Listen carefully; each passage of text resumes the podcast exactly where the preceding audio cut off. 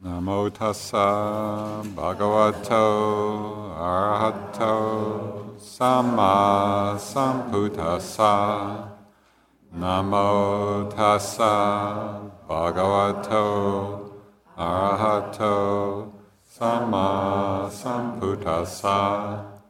Namo tassa bhagavato arahato Samma Sambuddhassa. Buddhang Saranang Gacchami. Dhammang Saranang Gacchami. Sanghang Saranang Gacchami. Dutiyampi Buddhang Saranang Gacchami. Dutiyampi Dhammang Saranang Gacchami Dutiyampi Sanghang Saranang Gacchami. Tatiyampi Buddhang Saranang Gacchami. Tatiyampi Dhammang Saranang Gacchami. Tatiyampi Sanghang Saranang Gacchami. Panatipata Veramani Sikkhapadam Samadiyami Adinnadana Veramani Sikkhapadam Samadiyami Abrahmacariya Veramani Samadiyami Musawada Veramani Sikkhapadam Samadiyami Sura Meraya Majjapamadatthana Veramani Sikkhapadam Samadiyami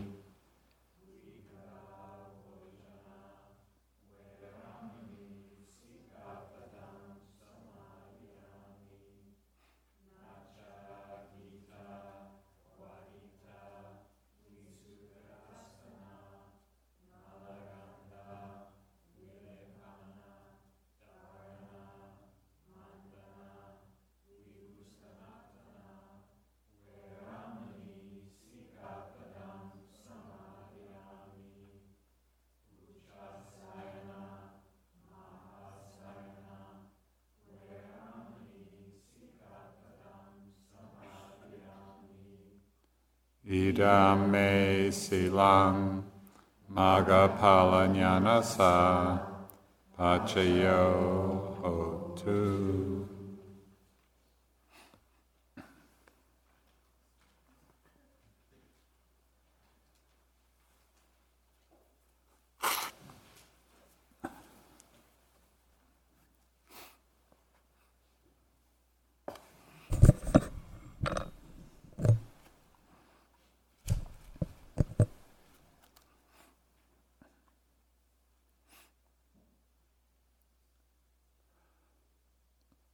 most important teachings of the Buddha is his teaching on the nature of mind. In one sutta, he says, This mind, monks, is luminous, but it is clouded by visiting defilements. So, what does this mean in our experience?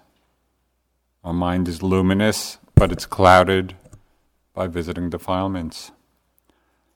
When we hear a sound, it's very simple. There's simple knowing. There's just the knowing of the sound, bare consciousness. Or we feel a breath, or we feel a sensation. In the simplicity of just knowing, there's no real problem. So, the nature of the mind, of consciousness, of what we could call the knowing faculty, in and of itself is empty, it's pure, it's clear, it's open.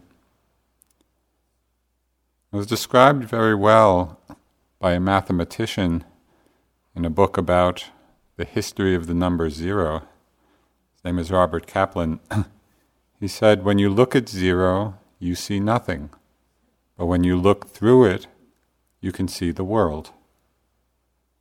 When I read that, it was very much like the understanding of the open, empty nature of the mind. Look for it, and you see nothing. Look through it, and you see the world.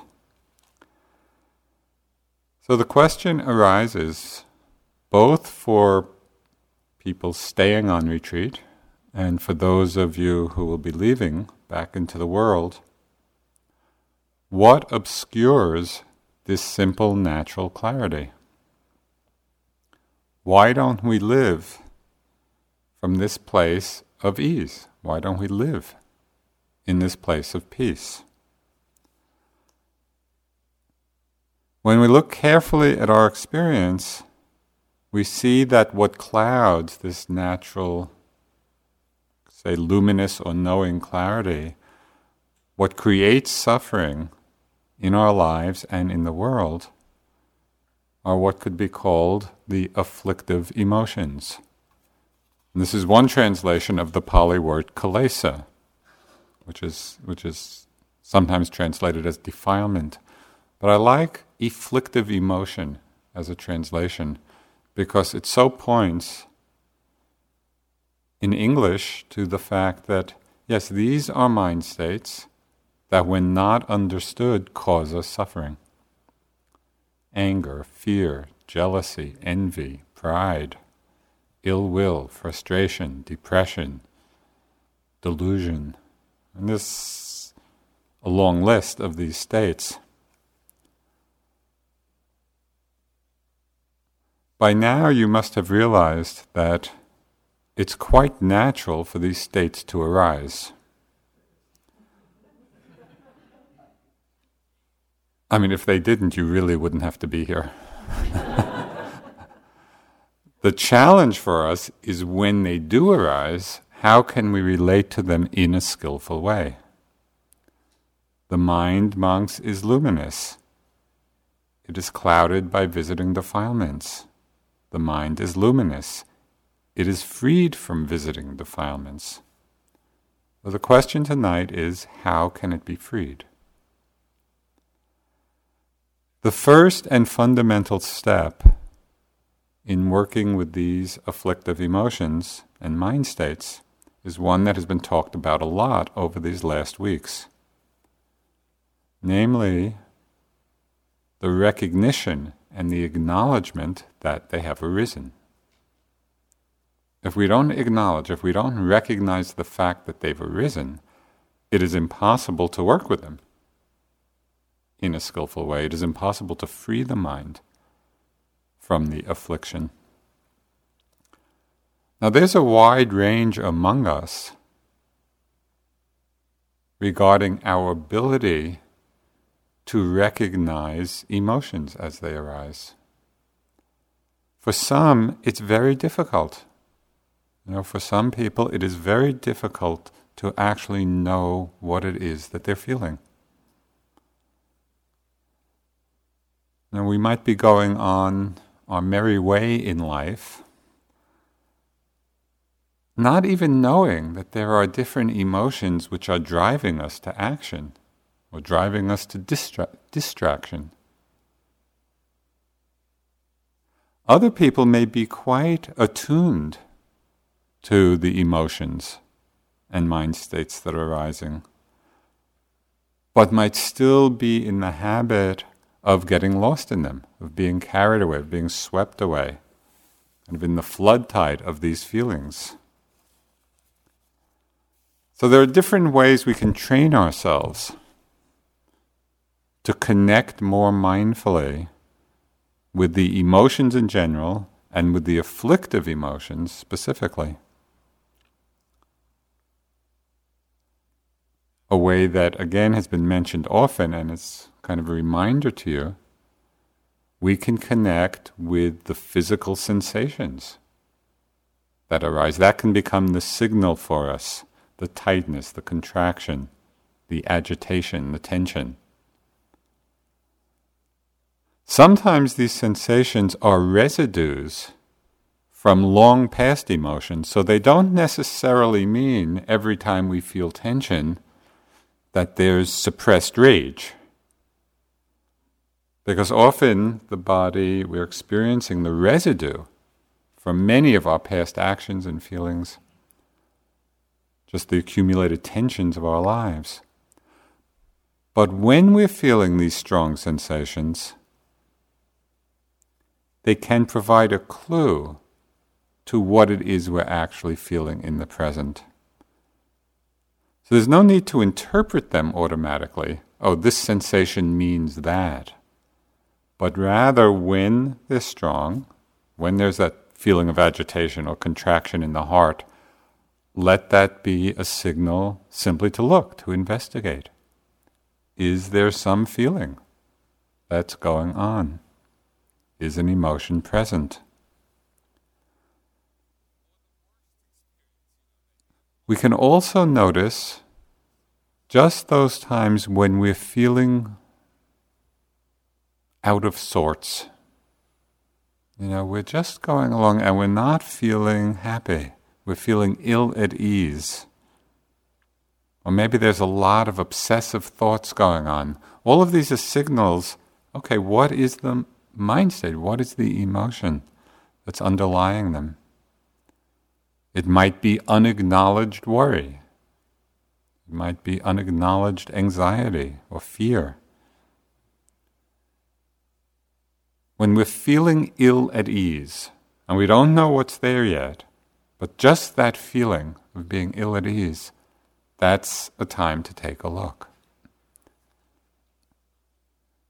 About 15 years ago, 14 years ago, just when I moved in to the house next door that uh, Sharon and I share, um, I moved in and I started with a month long retreat. I had been living in the center for about 13 or 14 years. And it was really when I turned 40 that I, I need some space. I need to get out of here. and just through some amazing generosity of some people who basically offered this amazing gift. So I was thrilled. I was, you know, just to have a little private space. So I move into the house and um, decide to start with a month long retreat. So I start sitting, and I'm sitting and walking, sitting and walking, and I'm just feeling more and more uncomfortable about the house. And I have starting these obsessive thoughts in my mind. I shouldn't be living in such a nice house. This isn't appropriate for Dharma teachers. I should move out. I'm going to give it to the staff. I'll live in a house, hut in the woods. and kind of just, it was going on, and I was really tormenting myself a lot. Uh, it was not fun. But I didn't really know what was going on. I, I just knew that I was not feeling very happy. So at a certain point, this was going on for days, at a certain point, I just stopped and I said, What is going on here? What am I feeling? And I realized I was feeling embarrassed. That was the feeling. I was kind of embarrassed to live in a nice place. As soon as I saw it, as soon as I recognized it, oh, embarrassment. It was a lot easier to feel the embarrassment than to move out of the house.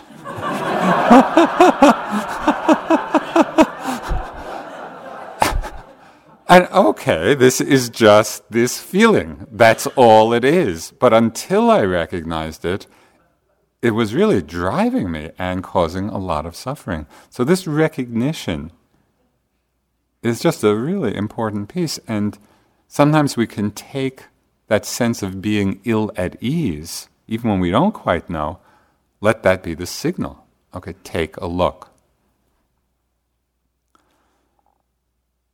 You know, and as we do that, we might find that there are, for each of us, you know, three or four or five emotions which tend to be the ones, the afflictive emotions that come most frequently. And if we can see them and name them and recognize them, then they have less power. Pay attention. All of these are ways of getting more connected with what we're feeling.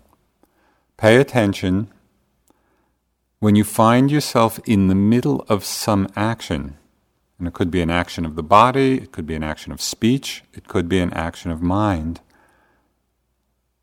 that doesn't quite feel right.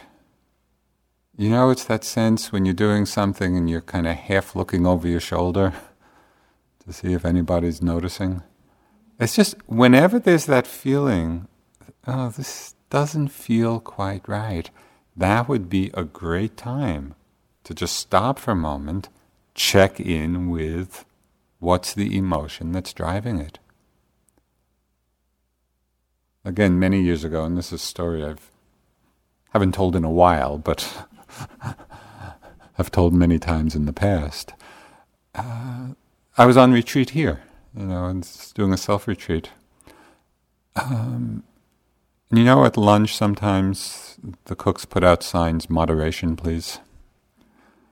Well, I was going through the line one day, and there was some dish that I really liked. It was kind of sesame spinach. you know, I know they're still making it these days.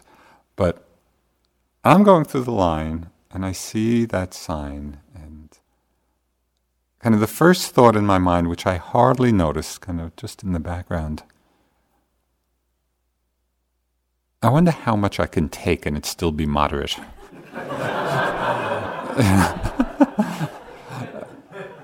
and so I s- definitely took, you know, more than was needed, more than was appropriate. And all the time, it didn't, you know, I knew that it wasn't quite right, but I just did it. And then about three minutes afterwards, you know, the feeling of guilt came up so strongly. And, you know, the whole lunch, I was just looking back to see if everybody else had gotten enough. It was a very unpeaceful lunch. But if I had paid attention right in the moment where, oh, you know, this, I don't feel really comfortable here, I might have had a better chance of actually noticing the greed. It was just greed in the mind, it was desire in the mind that was driving the action.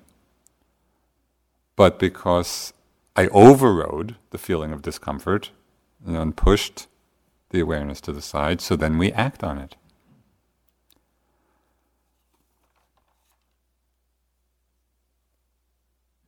Sometimes we don't recognize what we're feeling because we're not open to the full range of emotions that might be present. Because as you know, often they come in clusters. And we may be aware of the most obvious one, the one that's on the surface, and be missing the ones that are underneath. For example, underneath the feeling of anger, there might also be feelings of hurt, there might be feelings of fear, there might be feelings of self righteousness, there might be feelings of resentment. It's worth looking a little more deeply and underneath at those times when we feel caught, when we feel stuck. In other words, if we're aware of the anger and we're mindful of it and we're noting it, but there's not that feeling of really being stuck in it. You know, we're really resting in the awareness of it and we see it come and change and transform, then it's no problem. There's no real need to look further.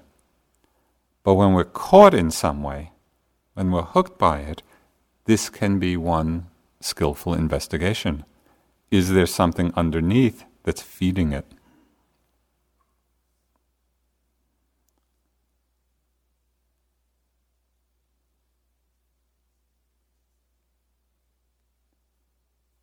Sometimes we don't recognize feelings because we misperceive them.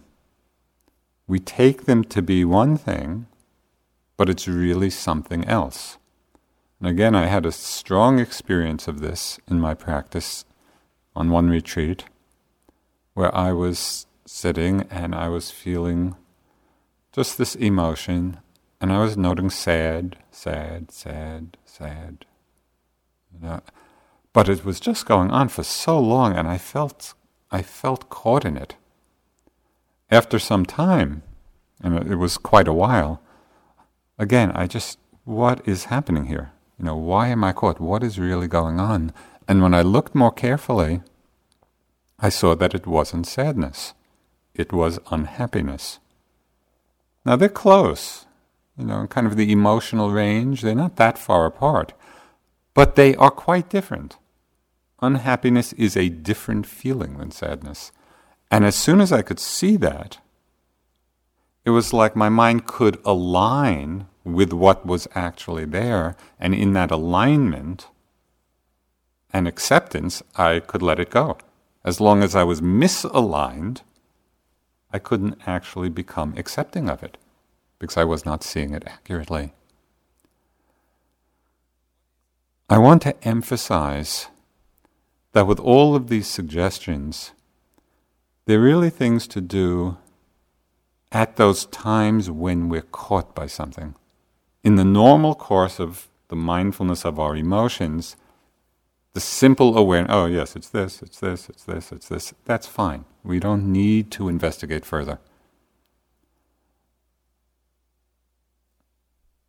But at certain times, this, this further looking can be very helpful and very freeing.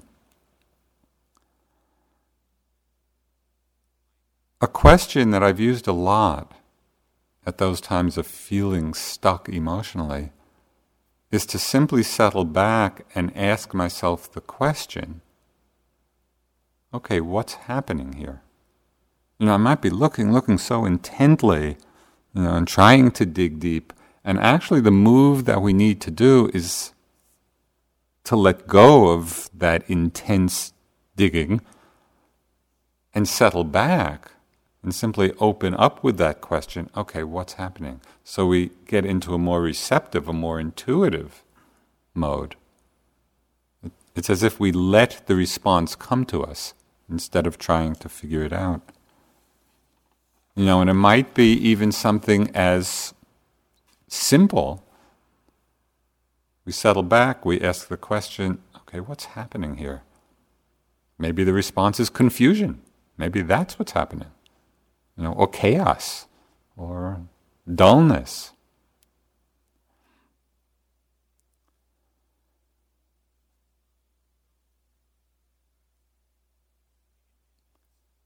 The clear recognition of what's happening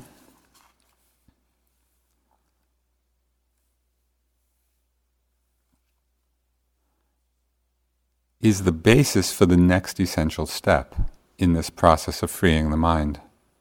And that is the quality of acceptance. We need to recognize what's there, but then we have to come to that place where we can accept the experience of this particular emotion. An acceptance of afflictive emotions, and we have to be a little careful here because English has so many, these words have so many connotations. Acceptance here does not mean justifying them, it doesn't mean wallowing in them. Doesn't certainly doesn't mean judging them. It's simply the full acknowledgement, yes, this emotion, this afflictive mind state is present. Acceptance here really is another word for mindfulness. It helps us to not be lost and also to not hold on. We recognize what's there, we accept it. An indication that we're not accepting, an indication that in some way we're not being mindful in this way, is a sense of struggle. Struggle, the feeling of struggle, is a great feedback. So when you're sitting or you're walking or out in the world, and we're feeling that internal struggle, what does that mean? It means something is going on that we're not accepting. Because if we were accepting, we wouldn't be struggling. So rather than see it as a problem and tie ourselves further into knots around it, we can really use it as a feedback. It becomes like a wake up call. Uh, there's so many, of course, examples of this. One of the times I was practicing at the monastery in Burma, as probably different people have mentioned, yeah, it's very, at least the center of the monastery I was at, it was, it was incredibly noisy. I mean, it's just loudspeakers all around. They were doing a lot of construction and Just, you know, they were banging metal on metal, straightening out these st- steel rebars. You don't know how good you have it. you know, and so you make all of this effort, you know, go halfway around the world and uh, just sitting in the midst of this cacophony of noise and sound. And so at times my mind would just get filled with this annoyance and anger and frustration and resentment about it all.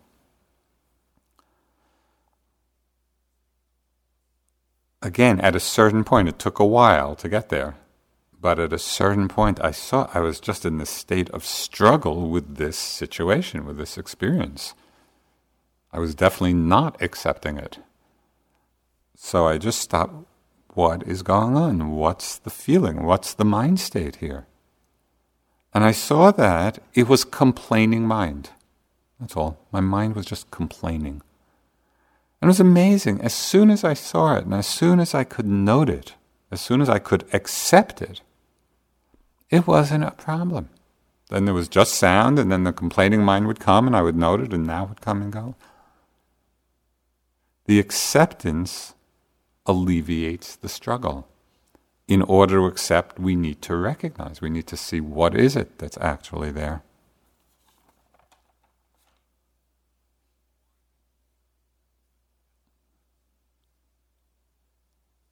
Sometimes we don't recognize and accept emotion because they're too painful, they're too uncomfortable, and we don't like feeling them.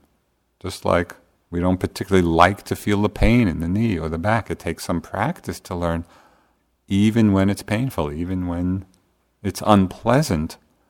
Okay, this is okay. I can feel it. Or maybe the emotions don't fit our idea of being a good yogi. Good yogis don't feel this. Know, good yogis don't feel rage or pride, you know, or jealousy. So we have this model, and then because of a certain model we may have about meditation and meditators, it's like we don't open to it. We don't recognize it. But this denial of what's actually present, free of any model we might have of what should be present, if we're in denial in this way of the emotions that we're feeling, it leads to tremendous self delusion. Oh, I never get angry. I'm a yogi. or uh, whatever it may be. As long as we're unwilling to feel what we feel, then we're always living defensively. We're living in fear. We're trying to protect ourselves from these feelings. Sometimes, though, we need to proceed very slowly.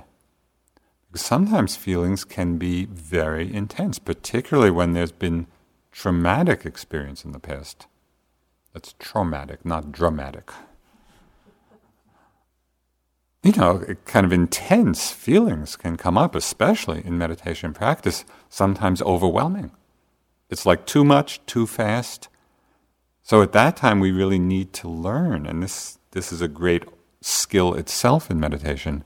We, we need to learn how to modulate the intensity, to kind of back off a little bit, you know, slow it down, regain some balance, and then just with these very intense emotions, Okay, we, we play at the edges a little bit, and we undertake this process very tenderly, very gently.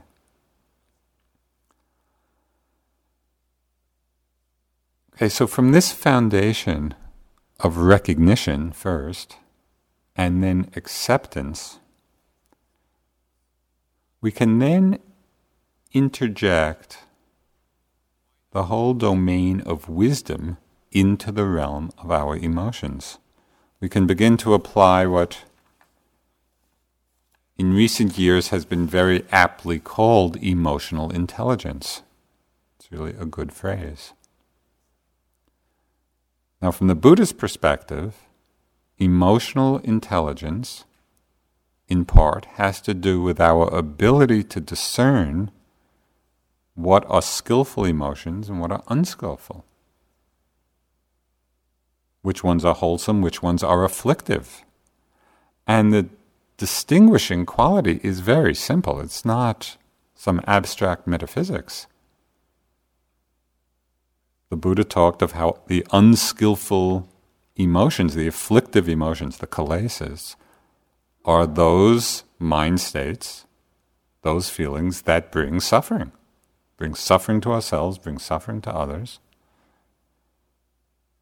The skillful ones, the wholesome ones, are ones that bring happiness, bring peace.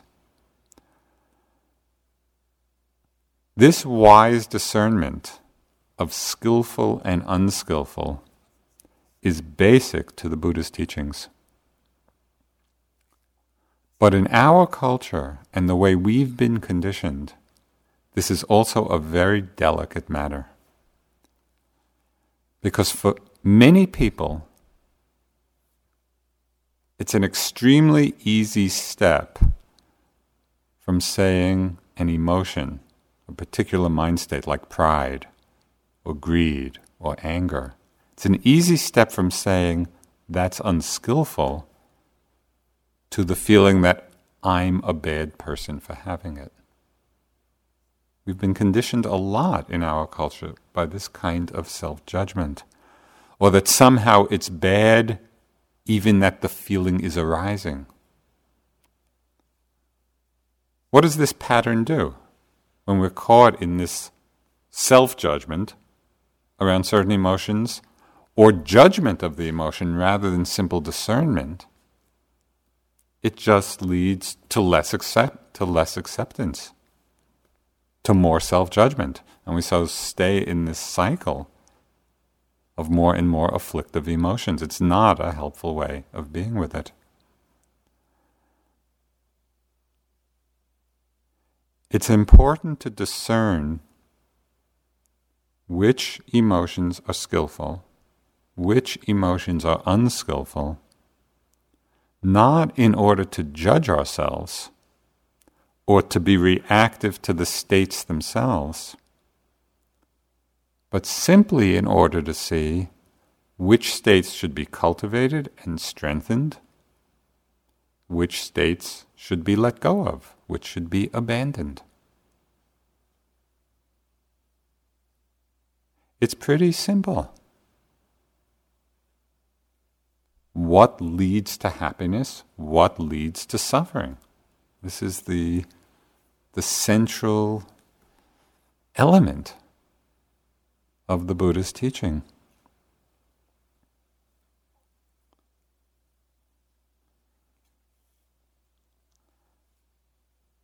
Now, sometimes we can be mindful of the emotion, and I'll talk a little bit later about this, but we really can just see the emptiness of it and let go in that way. Sometimes we can't see it, the emptiness so clearly the discernment between skillful and unskillful can help us make other choices as well. Know, at one point I was. Retreat is great for Dharma examples, you know, because you're just sitting watching your mind all this time. At one point I was on retreat and I was just lost in thoughts about this person and filled with a lot of uh, ill will and anger and just about things that had happened. And at a certain point, I realized they don't even know I'm feeling this. I'm the one who's suffering. You know, they're fine. And I realized I could take my little inner remote and change the channel. That this was a cho- this was basically a choice I was making. I was I was making the choice to be on the anger channel. So I just pressed the metta the metta button oh, okay, I, I can do metta as well as do, do anger. We actually have this ability, and this is, this is the great gift of meditation practice to see that we don't have to be victims of our minds, There are so many different skillful means, it's not just one.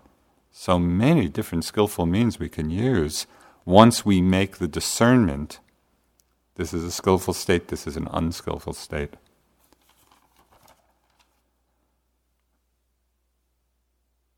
If we don't practice this kind of emotional intelligence, this discernment, it's very easy to just stay locked in to patterns of suffering throughout our lives. Now, and sometimes we can do this in the moment. We can really see through it. Sometimes it's a process. It's not always that it's an immediate, depending on the particular mind state and our own skill. So we have to realize, yes, sometimes it can be a quick change, sometimes it's a gradual one.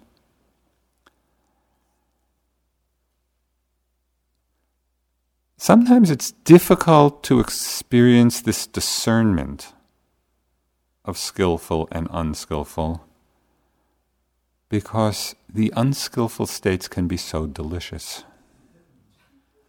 You know, they can be very, very seductive. And we in a certain way, enjoy them. Or we justify them to ourselves.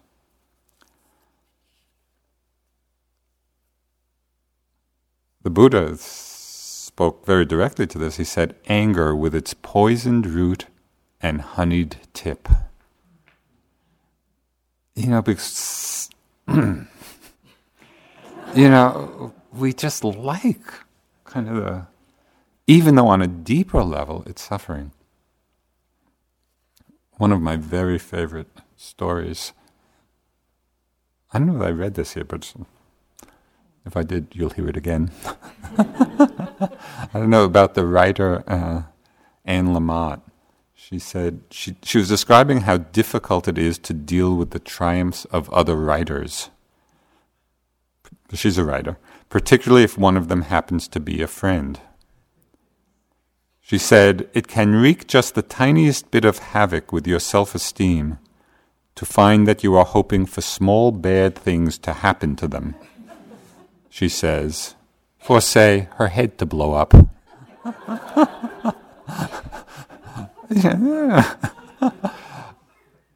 so they are very seductive. But still, on a more discerning level, we see that they, they simply cause us suffering. It's this, it's this discernment, this distinction between skillful and unskillful mind states, which is so emphasized in the Buddhist teachings, which, as I said a couple of weeks ago, this is really what adds the moral dimension to psychology. It's not just the map of what's happening, but we really see what's helpful to us and what's harmful to us. This is particularly important because these different mind states that arise commonly in our experience are not only arising in our own minds, they are also what motivates our actions. And when we look about in the world, why is there so much avoidable suffering? You know, the violence, or hunger, or war, or injustice. I mean, there's plenty of suffering that's inevitable, just taking birth and having a body. But there's so much in the world that is avoidable. Why is it so overwhelming?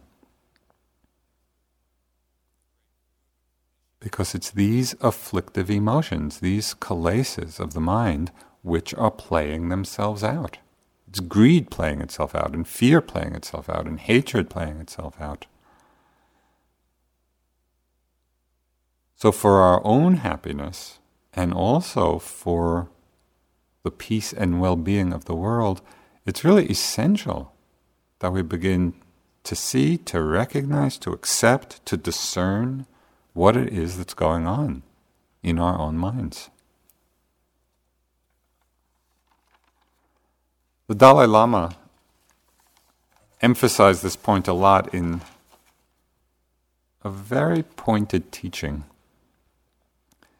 He said that actions, the actions we do, should not be measured by their success or failure, but rather by the motivation behind them. You know, and our whole society measures actions by their success or failure, and we're very much in the habit of doing that. And it's very rarely that we stop and evaluate the success or failure of our action by looking at the quality of the motivation behind it. And yet, that's what is really important.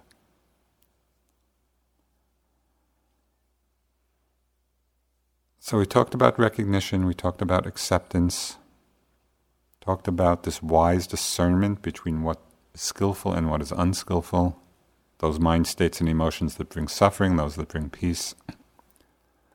The last step in working with afflictive emotions is the most difficult and the most liberating. And that is learning to be open to them, to feel them, and at the same time, not to be identified with them. It's this understanding that transforms whatever emotion may be arising into wisdom. Learning not to be identified with the emotions or mind states that are arising. So, what does identification with them mean? We all know experientially, you know, it's that sense of feeling of being lost in it, of being swept away, of being caught up in it, taking them to be self. Now, this feeling is me. This is who I am. Now, just notice the difference, and I'm sure you have at different times. This is a very helpful practice. Notice the difference between the sense I'm sad, I'm angry, I'm happy, from Sadness is present, happiness is present, fear is present. Or sadness is being known, fear is being known, anger is being known. Very different relationship to them. In one, we're identified with it, taking them to be self, and in the other, we see them as simply another arising phenomena.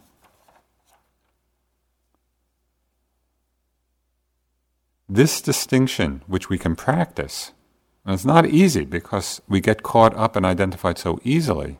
Emotions are very often what we most personalize, even more than thoughts, more than body sensations.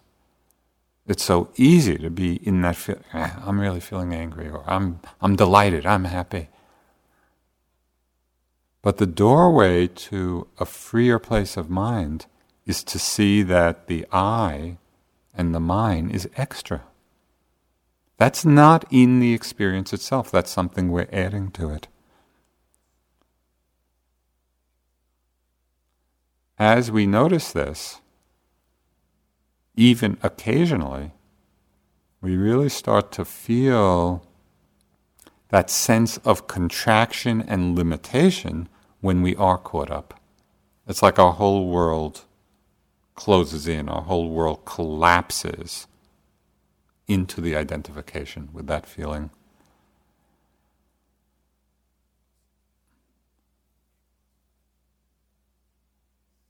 We have a much greater sense of ease, a much greater sense of spaciousness when we see, and again, this, this is our practice, when we see that emotions like everything else, are arising out of conditions. They're like clouds forming in the sky. The conditions come together and there's a cloud formation. The conditions change, the cloud disperses. That's exactly how emotions arise. And through practice, we can begin even to get some glimpses of this. When we understand their conditioned nature, even though we feel them, we don't take them quite so seriously. No, they don't overpower us quite so much. So, how can we explore this conditioned nature of emotion? You know, so we're really seeing it, so it's not theoretical, but in the moment of emotion arising, we're, we're seeing that it's arising out of conditions. So there are a couple of ways. One is, and this can be a fascinating sort of experiment. Notice the relationship of thought to emotion. And uh, sometimes I'm just amazed can be going along quite happily. A certain thought will come into the mind, and just the thought can produce a feeling of whatever, of anxiety, of fear, of greed, of wanting, of desire. The thought conditions the emotion. And just to see that, and, and you wonder, how does that happen? This pipsqueak of a thought. and all of a sudden, the whole mind body is filled with, with this energy. I don't know, I'm just kind of fascinated, even on the kind of the biochemical level. You know, what is it that's going on? But the more we see, oh yeah, this is this was just a conditioned reaction, you know, so many different elements.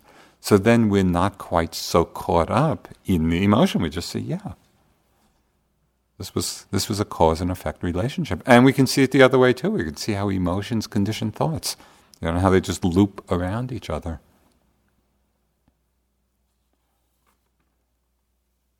We can also understand the conditionality of emotions when we notice that what we feel very often depends on our level of understanding. You know, what makes one person really unhappy, the very same thing could leave another person quite at ease.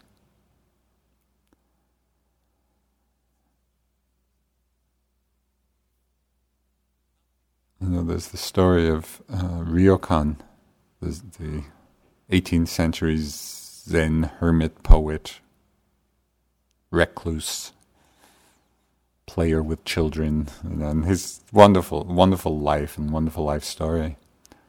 It said that he was living very poorly, had almost nothing, living just in a little hut in the woods, up in the mountains. Came home one day, came back, and even the few possessions he had had been stolen. You know, and so he sat down and wrote a little poem. The moon at the window, the thief left it behind. Now just imagine going home, your house has been cleared out, nothing left. Oh, the moon at the window. the thief left it. I don't think so. it just, depending on our level of understanding, that will condition what we feel.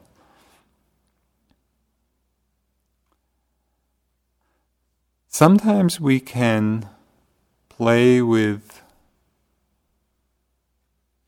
working with these emotions and learning to not identify with them by engaging our inner Dharma coach.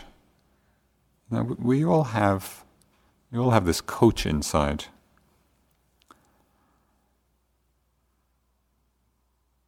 a couple of years ago, I was on retreat, and there was an incident happened. And I'm basically a greedy type rather than a aversive type.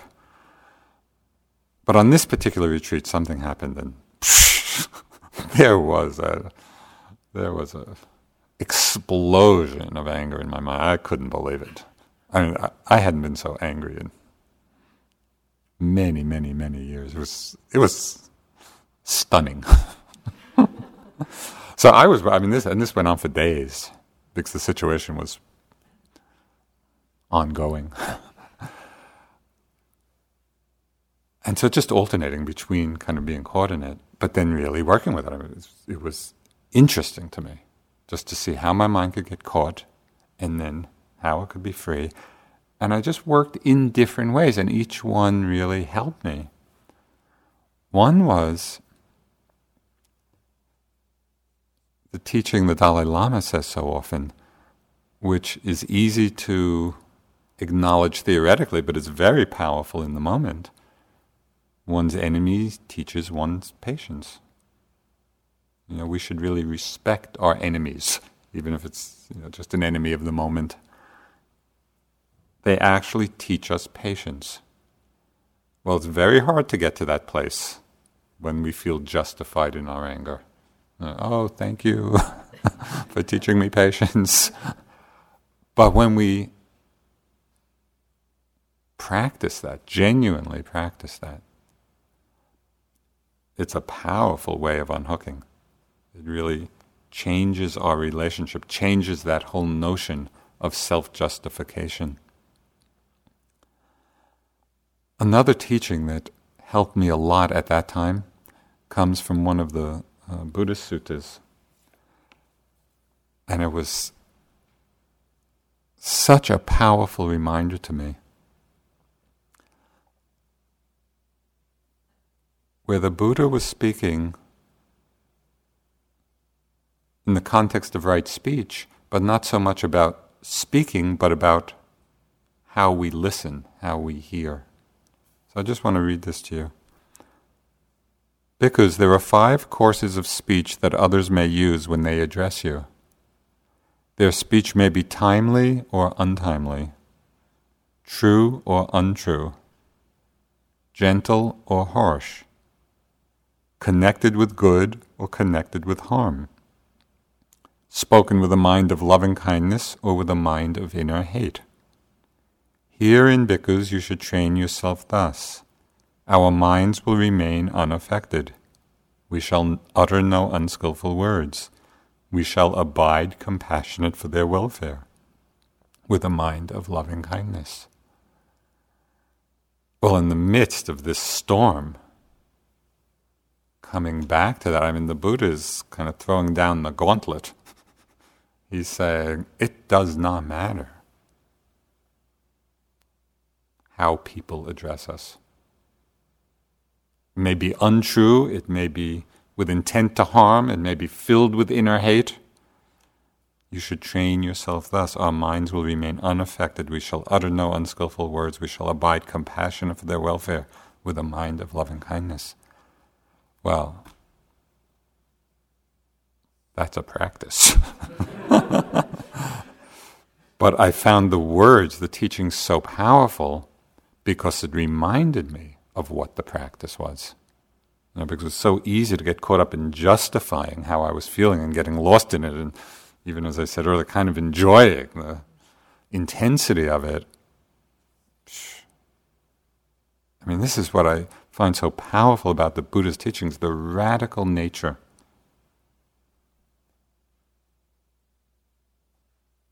of the truth.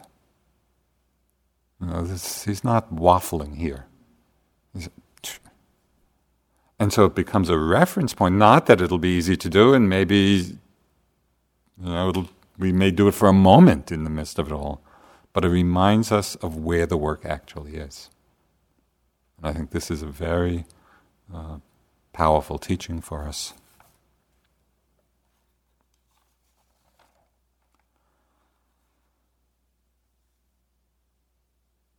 There was one other little uh, inner coach that I used. Just a few a few weeks before I had gone on retreat, I had seen kind of this movie. Uh, maybe you've seen it, uh, The Pianist. It was about a very powerful and intense about the Warsaw Ghetto under Nazi times, and and it's just the suffering was so intense and that came to mind, calling that to mind, and then looking at my little thing, you know, which was, it was nothing, even though it stirred up that intense emotion, and just putting in perspective. You know, we can get so caught up in our own dramas and lose all perspective with the immensity of genuine suffering that's in the world. And that just helped, again, bring my mind back into some kind of balance that, okay, can I work with this? Let me work with this. Let me. So we can we can work with our minds. We don't simply have to be swept away on this flood tide of emotion. And the last way that I want to mention this evening, in terms of seeing the conditional nature of the afflictive mind states, is the Buddha's urging us to reflect on their impermanent nature. It helps keep us from this uh, reactive identification. So, this is from one of the suttas also. He said, So indeed, these states, these mind states, not having been, come into being. Having been, they vanish. Regarding these states, abide unattracted, unrepelled, independent, non attached, free, not identified, with a mind free of all barriers. And so it's this teaching which we've heard so often over these weeks. All of these states, all conditioned phenomena, arise, are there, pass away. When we know this not theoretically, but when we're seeing it, not having been, this emotion has come into being. Having been, it vanishes. We see this over and over and over again.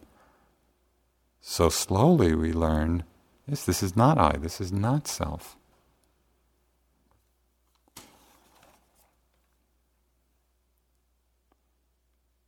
This practice of working with the afflictive emotions in all of these ways of the recognition, the acceptance, the non identification opens the possibility for us of a much deeper happiness in our lives.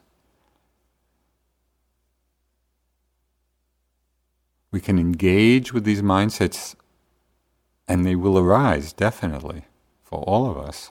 But when we can engage with them with a quality of interest, with a quality of inquiry, it's as if in those moments we are engaged with the Four Noble Truths. At that point, it's not theoretical, it's not Buddhist philosophy. There's suffering. We're feeling it. There's the cause of suffering. We're caught in some way. There's the possibility of peace. There's a way to that peace. So our practice is very alive. And this is true both on retreat and very much out in the world.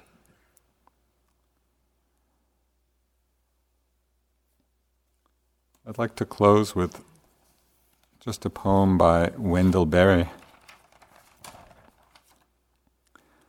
It's called The Peace of Wild Things. When despair for the world grows in me, and I wake in the night at the least sound, in fear of what my life and my children's lives might be, I go and lie down where the wood drake rests in his beauty on the water, and the great heron feeds. I come into the peace of wild things, who do not tax their lives with forethought of grief. I come into the presence of still water, and I feel above me the day blind stars waiting with their light. For a time I rest in the grace of the world and am free. That's it for a few moments. Resting in the grace of the world.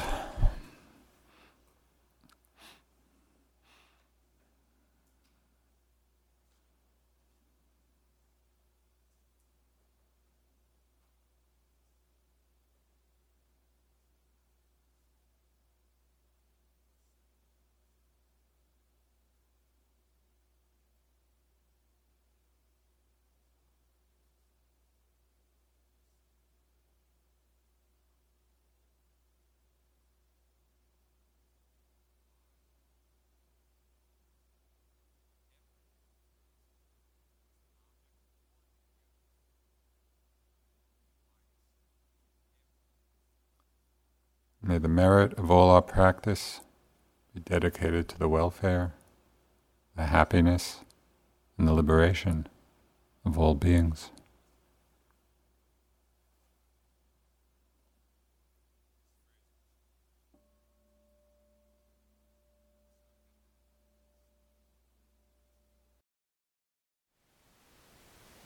Thank you for listening. To learn how you can support the teachers and Dharma Seed, please visit dharmaseed.org slash donate.